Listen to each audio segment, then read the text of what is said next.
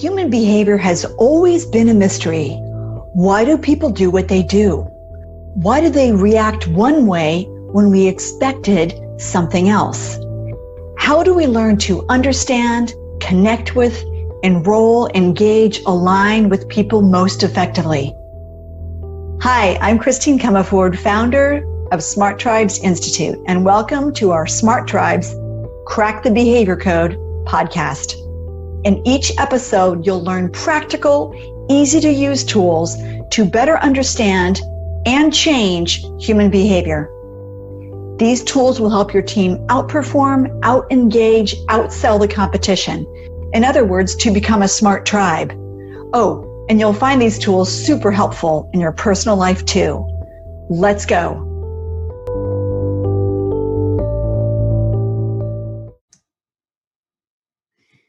People get into the wrong roles for a number of reasons. You know, perhaps there was a reorganization and the company didn't want to lose them, so they were reallocated without consultation or training.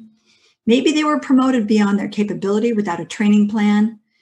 Maybe they were hired to do a project that's not relevant now and they've been redeployed to produce meaningful results elsewhere. Maybe they were in over their head and they thought that the role could work for them, but it wasn't really the right fit. And then there's, of course, our all time favorite, the untouchables. Do you have untouchables, also known as sacred cows? These are people who were hired because they're related to, to or friends with the CEO or other powerful team members. And even though their performance is subpar, they still get promoted, or at least they're allowed to stay and you and I both know it's for emotional reasons. Case study let's look at Company X. Company X was a tech, tech consulting firm with 37 million in annual revenue, approximately 270 employees, about two thirds of whom were consultants. They were tracking at about 137 grand in revenue per employee. Uh, ouch, right? The company was run by a married couple. We'll call them John and Sarah who initially contacted us about perfecting their sales process. They felt that their salespeople could be performing much better. But what we found was a much bigger issue. The findings were grim. A fear driven culture, 53% employee turnover each year, each year. Company X did an exceptional job of technical training for new hires, only to see them leave for higher pay within a year. The two owners of the company had virtually opposite meta programs, and this was causing chaos. Sarah was active toward options and difference, and we'll include the meta programs infographic on the show page. She would proactively start an initiative, rally the troops to move toward the new goal, and then jump to the next option or project.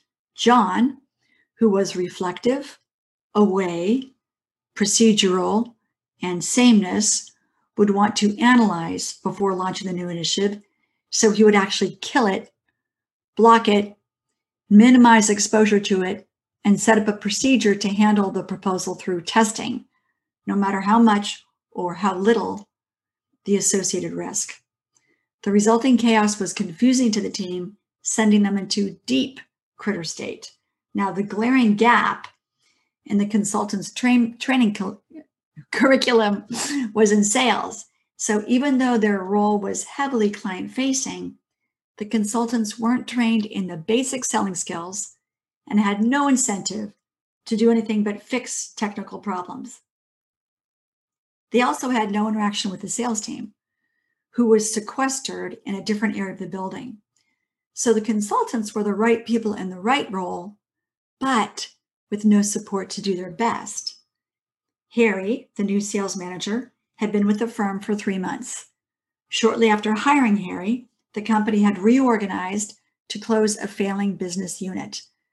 Sarah and John had moved their niece, Tony, the, B, the VP of the failed unit, into a new role as the VP of sales and marketing. Wait, wait a second.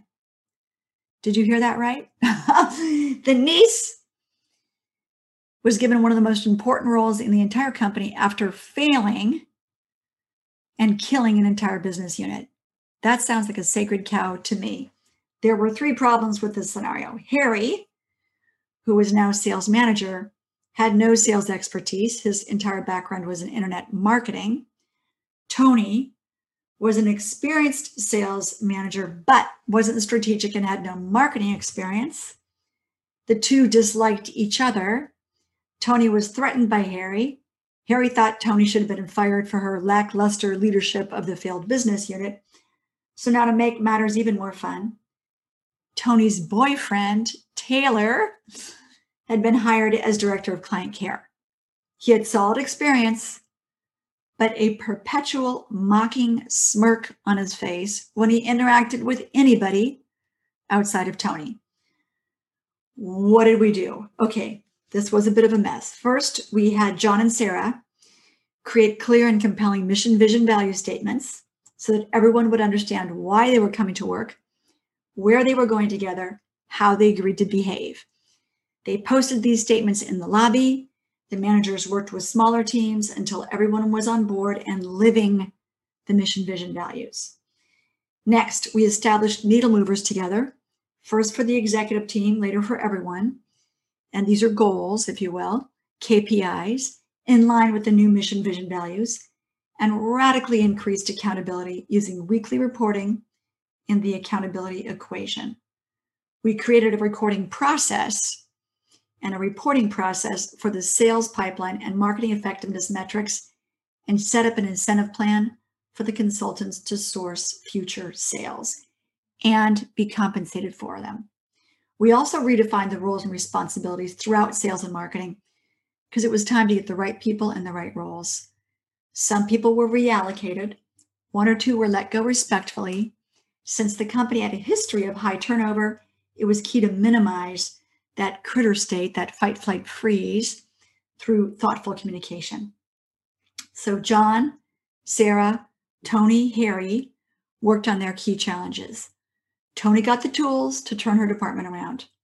Harry was moved out of sales management and into the right role, marketing, where he is brilliant and loves perpetually learning. He still reports to Tony, who now manages the sales team directly Harry's initiatives had made really Company X top of mind in their target market.